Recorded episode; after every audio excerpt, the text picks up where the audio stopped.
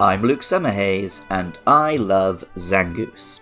Cynical post war Japanese writer Kaiko Takeshi wrote a short story, The Duel, about a mongoose fighting den. In it, the snake almost always dies, but occasionally it can bite and kill the mongoose.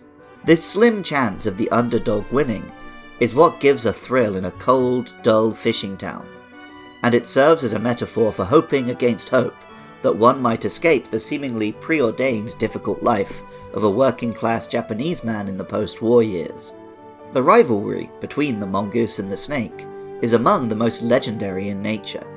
Venomous snakes are among the most deadly creatures on Earth, and for many people, also the scariest. Serpents like the black mamba have terrifying mouths with long, glistening, sharp fangs, and their bites can kill dozens. The mongoose, on the other hand, looks like a cute little furry critter with a long, wiggly body. Beneath its cuteness, it hides its own deadly claws and fangs, along with an immunity to snake venom.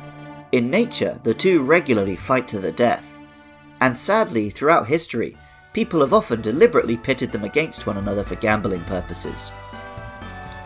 In the third generation, we were introduced to a number of deliberately paired Pokemon the positive and negative Plusle and Minun, the male and female Volbeat and Illumise, and more to come among the legendaries.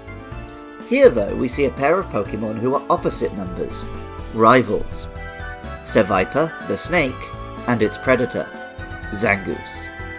Zangoose is an anthropomorphic furry mammal, with cat like ears and long claws. It has mostly white fur, with some red markings like battle scars or Kratos tattoos. Its pink eyes and little mouth are in a perpetual scowl, and its tail is high and proud as though Zangoose were putting on an intimidation display. As one might expect, all of its Pokedex entries talk about its rivalry. Pokemon Ruby tells us Memories of battling its arch rival Seviper are etched into every cell of Zangoose's body. This Pokemon adroitly dodges attacks with incredible agility.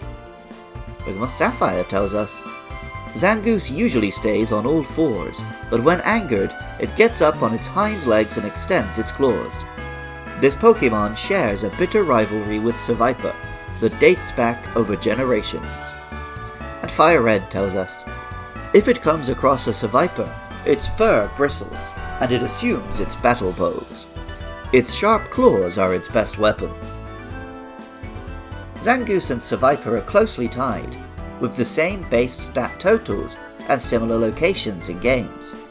While Seviper has decent attack both physically and specially, Zangoose trades the special attack for speed. Along with abilities which either make it immune to poison or able to gain an attack boost from being poisoned, this means Zangoose is primed to defeat Seviper, though not actually to do much else beyond that competitively. The name, which is the same in English and Japanese, comes from mongoose, obviously, combined with the Japanese word zanghon, or scar. In its debut generation, with Zangoose in Ruby and its rival in Sapphire, this was a cool and unique pair of monsters locked in eternal struggle. Removed from that context, Zangoose does lose something, but together with Seviper, their battles are legendary. Music for Luke Loves Pokemon is composed by Jonathan Cromie. Artwork for the show is by Katie Groves. Writing, producing, and editing is by me, Luke Summerhays. Funding comes from Patreon. If you want to support the show, help to keep it online, and hear episodes early, go to patreon.com slash podcastio podcastius. Our next couple of Pokemon will be Seviper and Lunatone, so get in touch about those or any other monster on Twitter or Facebook at Luke Loves. Also, I'm currently streaming my first playthrough of Pokemon Shining Pearl over on twitch.tv slash lukelovespkmn. Friday and Saturday nights at 8pm GMT. Come and join me for two hours of a pleasant, cozy time. If you can't make it live, the videos are available on Twitch or YouTube. I love Zangoose. And remember, I love you too.